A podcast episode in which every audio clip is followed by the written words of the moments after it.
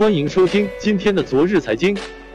日媒称，访日中国游客数量持续增长，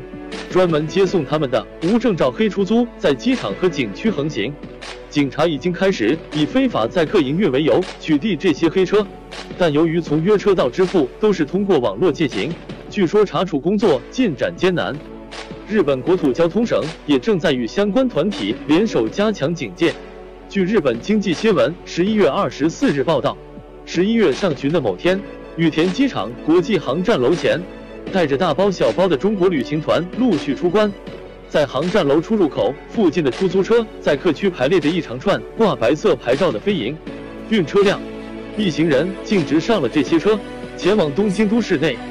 据日本警视厅介绍。这种未获国土交通项的许可，有偿接送乘客的所谓非出租，属于非法营运。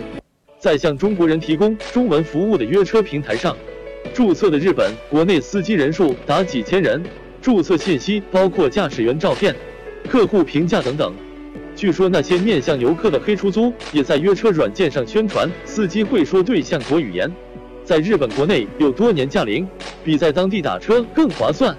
报道称。这样的黑出租违反了未经许可禁止进行有偿接送服务的道路运送法。大阪府警十月下旬以涉嫌违反该法律逮捕了四名中国人，他们将游客从关西机场运抵大阪市内的收费比正规出租车便宜了三千日元。据府警介绍，他们已经确认嫌疑人每天搭载不同的游客往返于关西机场和大阪市内，可以认定属于黑出租运营。冲绳县警也在今年六月下旬，以涉嫌同样的违法行为逮捕了两名中国人。报道认为，被警方查处的仍属少数，调查工作面临很高的门槛。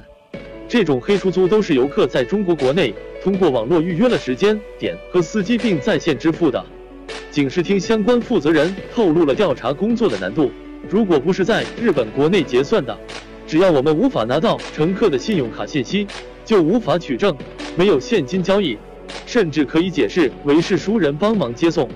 据相关行业协会介绍，以中国游客为主要承运对象经营的黑出租在日本国内兴起，大概始于两年前。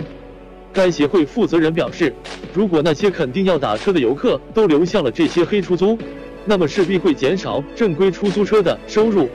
日媒称，为了应对黑出租运营，相关机构也开始采取对策。